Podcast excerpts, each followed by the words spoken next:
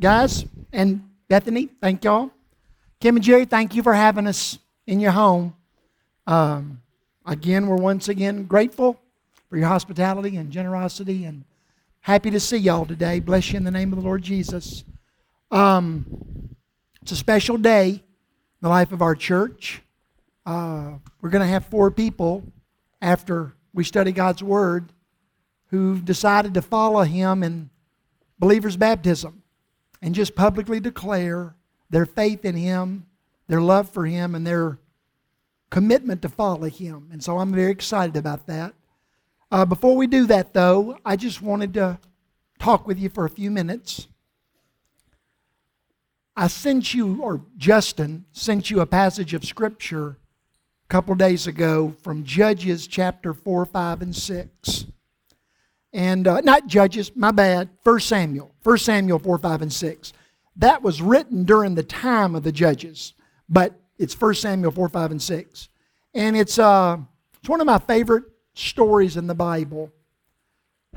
And it has to do with a time in the history of Israel when they were in an ongoing generational battle with the Philistines, war, if you will with the Philistines, the neighbors of Israel on their western side. And uh, they had been fighting them for literally hundreds of years. Sometimes Israel did better, sometimes the Philistines did better. Uh, at this moment in the life of Israel, in uh, 1 Samuel 4, 5, and 6, Israel is not doing good militarily. They're getting their fannies whipped regularly, and uh, they don't know what to do. By the way, just so you know, the word Philistine is the root word for Palestinian. The word Philistine and Palestine are literally the same word. And so, isn't it ironic that the battles and the wars and the hostility between Israel and the Philistines, nothing's changed. It's going on 3,500 years later they still hate each other's guts. Nothing's changed, nothing's improved. It's still a continual war. But nonetheless, at this time in second uh, in 1 Samuel 4, 5, and 6, um, uh, the Israelites and the Philistines are in this war. It's not going good for Israel, and so Israel comes up with a, an idea. They decide that they might get an edge on defeating the Philistines if they get the Ark of the Covenant, that box, that golden box that stayed in the tabernacle in Shiloh. They wanted to take that box, which represented the presence of the Lord, and they wanted to bring it into battle with their army, thinking, woo, thinking that uh, some of you wish I'd fallen in, didn't you? Uh, thinking that if they had the Ark of the Covenant with them, that would somehow give them a good luck charm and help them win the next battle. Well, if you read that passage that I sent to you, you realize that it didn't help. That having that golden box with their army did not give them any benefit at all. Because God does not respond to good luck charms. Some of y'all put all this faith in um, crystals or in spiritual tattoos. I don't care if you wear a tattoo or not, but I can tell you this right now. Having tattoos or not having tattoos is not going to open up the windows of heaven and help you find favor or power or benefit with God. Spiritual jewelry, religious jewelry, religious artifacts. Um, uh, that's not how God works. I'm Shirley and I are watching this um, this series called um, "The Last Kingdom," and it's about the beginnings of the the of Great Britain and how that was formed. And it's an excellent series. And one of the things that happens in this series is that it shows you how the kings of that day they believed that if they could get the bones of some of the earlier saints, a tooth or a jawbone or a finger or a toe from some spiritual person and keep that with them, that somehow that would give them favor with God or benefit or power. What this story reminds us of in 1 Samuel 4, 5, and 6 is that that's not how God works. God does not give us favor based upon little spiritual or religious um, trinkets or things that we might do. That's not the way He works. End result of the story is that the Israelites fight the Philistines, and the, the Philistines hand them their rear ends on a platter. And they beat them. Thousands of Israelite soldiers are killed. And they lose the war.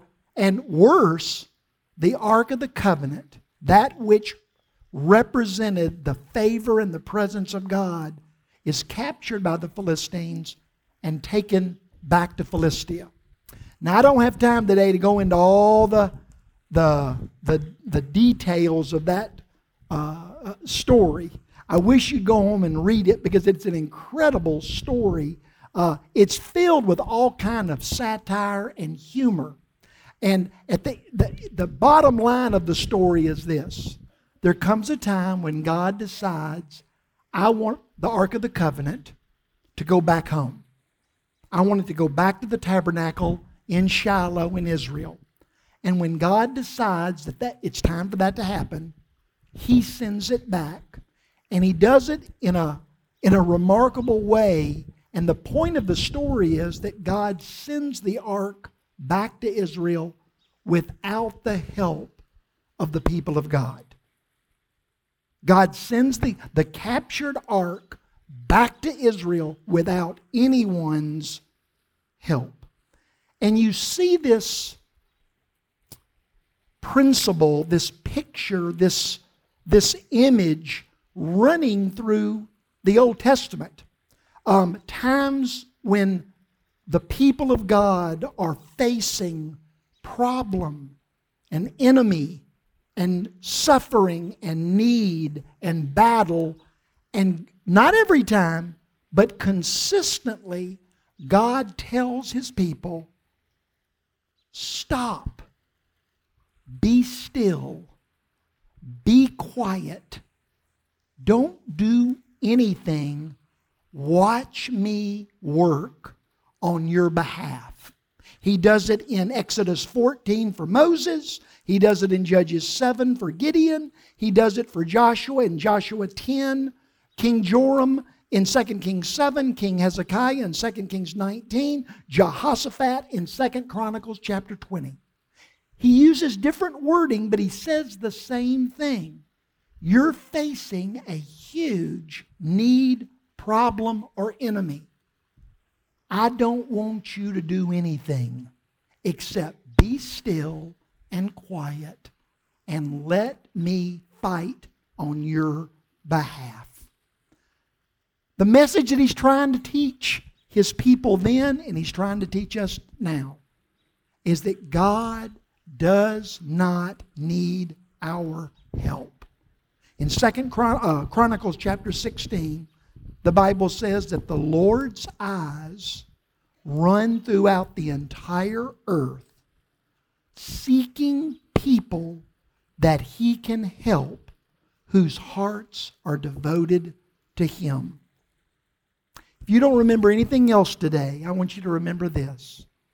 The God of the Bible is not looking for workers. The God of the Bible is not looking for assistance. The God of the Bible is not looking for servants. That's not what God is doing. God could not be more different than every store in Memphis. Have you been in a store in the last six months that didn't have a sign out front? Workers wanted, associates needed. Please come and join our team. We need you. Every store in Memphis has that sign out. God doesn't. God does not have that sign because He's not looking for workers. He's not looking for servants. He's not looking for assistants. That's not who the God of the Bible is. Going back to that show that Sherry and I watch, uh, The Last Kingdom. If you watch that show, one of the things that you learn about the early kings of Great Britain, you know what their number one job? There was all these little kings that had these little kingdoms all over the place. And do you know what the number one job of the king was? They were continually recruiting soldiers to be a part of their army to help them win their battles. I want y'all to know, and I need to be reminded, God's not trying. He doesn't have a uh, one of those temp agencies trying to hire workers. That's not who God is. Rare is the day that I don't get a, an email or a text from the Republican Party or from the Democratic Party begging me to join their team and help them win the fight and win the cause and all that, all that mess. Um, they're begging me to become a part of their team. I want y'all to know that is not who God is. God is not pursuing us out of a need for workers. God needs no one. God needs nothing. Uh, Robin, I'm going to read your passage again, not because you did a bad job, you did a great job, but it's worth hearing. In Job 22, we are challenged and asked four questions Does God need your help? Are even the wisest of you of any use to God?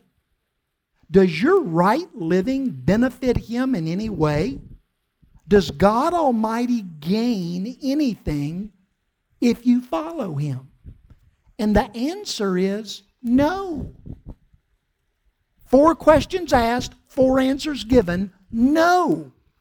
He is not benefited if I join the team, if I glean His wisdom, if I obey His rules, if I work for Him. The Bible presents a God to us who is bringing blessings and provision, not a God who is in need of blessings and provision. Psalm 50 says, I don't want your sacrifice, for all of the beasts of the forest belong to me, as well as the world and all of its fullness. I own it all. I possess it all. You can't bring anything that adds to my abundance. Psalm 5, uh, Proverbs 15 says, God hates the sacrifice of the wicked, but the request of the upright please him. God's not blessed or pleased by people coming and saying, God, I'm going to add to you by giving this. What God is pleased with is people who come and say, God, I'm the one in need. I'm not bringing you anything. I'm asking for you for your help. I need you. It's what Jesus was talking about in Matthew 11. He said, "Come to me, all you who are weary and burdened, and I will give you rest." He says basically the same thing in Luke 4. I have come to proclaim the good news to the poor, release to prisoners, healing to the blind, and freedom to the oppressed. Notice the people that Jesus is seeking people who have empty pockets and broken legs and paralyzed arms and deceived minds and blackened hearts. He's, he is pursuing people who bring him nothing but are willing to receive from Him. Isaiah 46 says, I am the Lord, and there is no other.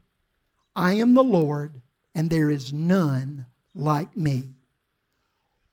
One of God's immutable qualities, one quality that God does not share with anyone else that exists is that He needs nothing. He needs no one. He possesses infinite power, infinite provision, infinite abundance, infinite resources. God is looking for opportunities and for ways to share His abundance and that makes him in completely unique and different from all other religions and all other gods. Listen to what Isaiah 44 says. He who trusts in idols feeds on ashes.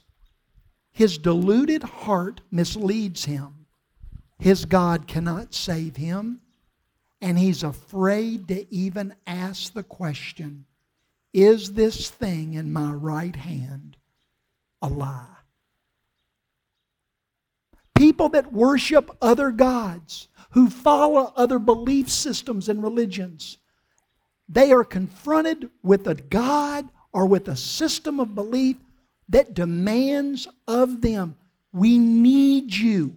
You must give and share. You, we, you are in need. This God needs you. The God of the Bible does not operate that way. God works for us. Isaiah 64 says, Since time began, no one has seen or heard of a God who works for those who wait for him. Let me read that again. Isaiah 64. Since time began, no one has seen or heard of a God who works for those who wait for Him. God is working for us. He's not seeking helpers, workers, or assistants to meet His needs or to accomplish His plans. It's important that we see that, and it's important as we read the Bible that we, we identify ourselves with the right people. Let me say that again. Many of you are reading through the Bible with me. And I'm so happy that you are. As we read these Bible stories, it's very important that we identify ourselves with the right characters. By example, one of the most famous stories in the Bible. We just read it today, if you're reading through your Bible with me. We read about David and Goliath. I have a question for you. Who are you in that story? Are you the ungodly, mean spirited, uh, hate filled giant? I know a couple of you might be. No, no. Are you the giant? Then that means you must be David. If you're not the giant, you must be David. You know, the young, uh, uh, courageous, a, warrior of faith who's trusting God and defending God's reputation and standing up for the people of God. If you're not the giant, you must be David. No. I don't know about you, but when I read that story early this morning, do you know who I identified with? Hopefully not the giant, but surely not David. You know who I identified with? The soldiers hiding behind the trees and the rocks, shaking in fear. Hoping upon hope, praying against prayer, that God would send a champion to defeat their enemies and give them rescue. Do you see? It's important that we. Let me give you another example. Uh, in the New Testament, uh, the um, uh, you know, the Good Samaritan. You know the story of the Good Samaritan? I ask again, who are you in that story? Are you the, the religious, busy, moving and shaking, successful, got things to do, been serving God, and now you're heading home, but you're busy, you're important, you've got things to do, too many things to do to take notice of somebody in need. Is that who you are? Or maybe you're the nice Samaritan who uh, had time to stop and he saw that person that had been beaten up. And you, he stopped and he gave him help and he, he, he showed him love. Maybe you're that person. But you know, when I read that story recently, I hope I'm not that religious knothead that was walking on by. But I'm also not the Good Samaritan. Do you know how many people I drive by every day because I'm too busy and too important? Do you know who I am in that story? God wants me to see that I'm the fella that was beaten up. I'm the guy laying on the side of the road. I'm the guy that's near death. I'm the guy that needs somebody to come and help me. That's the whole point of all these stories in the Bible. Um, the story of Noah and the ark, the story of Moses um, uh, rescuing the, um, the Israelites out of Egypt, the story of uh, uh, the, the story of Israel of the Israelites crossing the Red Sea, traveling through the wilderness, crossing the Jordan River, conquering Jericho, taking the promised land. In all these stories, what God wants us to see is that He's the one doing this. He's the one that is committed to and actively involved in taking care of us and meeting our needs. God did not need any of those people Joshua, Moses, Noah, uh, uh, uh, and on and on and on, Solomon. God did not need these people to accomplish the work that God wanted done. The story of uh, uh, Psalm 23, the 23rd Psalm, most famous chapter in the Bible. What's the point of that story? When we read that story, what does God want us to see? Psalm 23 is not a call to more faithfully serve the shepherd. Psalm 23 is a call of God to receive from the shepherd leading and provision and protection and blessing. God's not asking us to bring our sufficiency. God's not asking us to bring our abundance, our wisdom, our righteousness. God is asking us to bring our need, our failure, our sin, our guilt, our shame. Because that's when God is freed to work the most mightily in our lives. The gospel, the gospel is not the declaration See how good God can make you. The gospel is the message. See how good God is to you. God does invite us into a relationship with Him. God invites us to work. God invites us to serve. God invites us to sacrifice. But it's not out of need, it's out of joy. I was thinking, Shirley, I already forgot that boy's name. Um, who's that boy that's going to be the King of England? What's his name? You know he's going to be the next King of England? William. William. And what's his wife's name? Yeah, yeah, yeah, but what's his wife's name? Kate. All right. I wonder if when William uh, asked Kate to marry him, I wonder if before William did that, he made Kate do a credit app. Just to see how much she's bringing to the table. I need to know how much you're chipping in on this endeavor. Do you think he did that? No. Or, um, oh Lord, um, Angelina Jolie. She adopted a bunch of orphans from Africa. I wonder if before she adopted them, she made them fill out some kind of a test to see if they possessed the qualities that would help them earn their keep. before she made a final decision. Do you think she did that?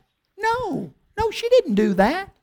Because these decisions were not based upon what these others could bring to the table. We've been studying the Beatitudes one Sunday night a month right here at Kim and Jerry's, or as a church. And we have had the best groups and the best studies. Um, I've thoroughly enjoyed it, and there's a lot to learn about the Beatitudes. But at the end of the day, one of the most powerful messages about the Beatitudes is that God is not offering to include people, God is not seeking people who can offer Him much. God is seeking people who are willing to receive much from Him. God is continually inviting us to serve Him, to work for Him, to be a mean, to sacrifice for Him. But He's doing that so that we can be included in what He's doing. We can be a part of something that's real, that matters, that lasts. We can serve alongside Him and in the process get to know Him and understand who He is and His ways. I would just end today by just saying to you so many of us are so stressed and so overwhelmed with so many problems, so many battles, so many needs, so many issues. And we feel this weight on our shoulders. How can I carry the lives of my kids, my mate, my business? On and on and on. We feel this weight we feel this responsibility to carry all of these issues and problems and needs. I would just remind us, and I think we need to be reminded regularly God is not looking for helpers or workers or assistants. God is not looking to me or you to fix all the problems, fix everyone's issues. God is at work on our behalf. He is the God who works on behalf of those who will wait for Him. At the end of the day, you know what Jesus said that God was calling us to? Listen to what Jesus says in John 6. The work of God is this to believe in and trust the one that He has sent. That's the work that God asks of you and me. Just trust me. Trust me. Join me. I'd love for you to join me. You'll get a glimpse of who I am and you'll be a part of things that'll matter and last. But it's not your responsibility to fix everything and to make everything good. I've got it. I'm going to handle it. And I'm going to do a better job than you could if you'll just trust me and believe in me. Okay? We're going to take the Lord's Supper.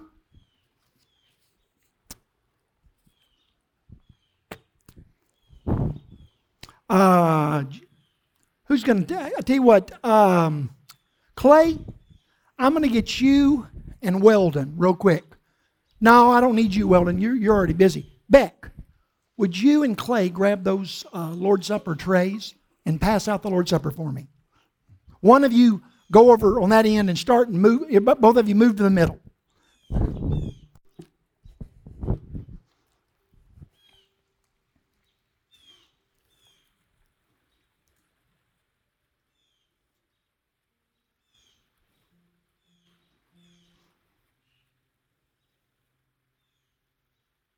Colin, you might want to grab one too, and you can fill in where they didn't. While we're doing this, I'm going to invite those that are going to be baptized to come and join me up here.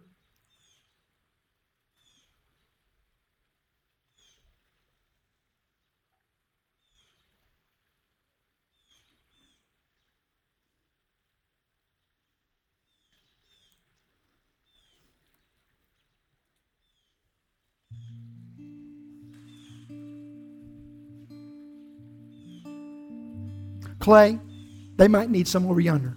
Thank you. Oh, got it? Okay. All right. Okay. Hi. All right. Hold on one second.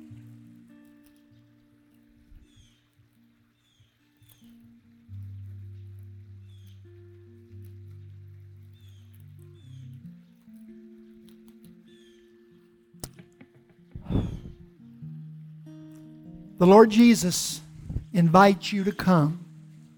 Come to his table of mercy.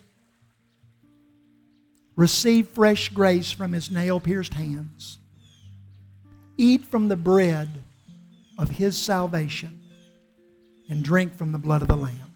You join me.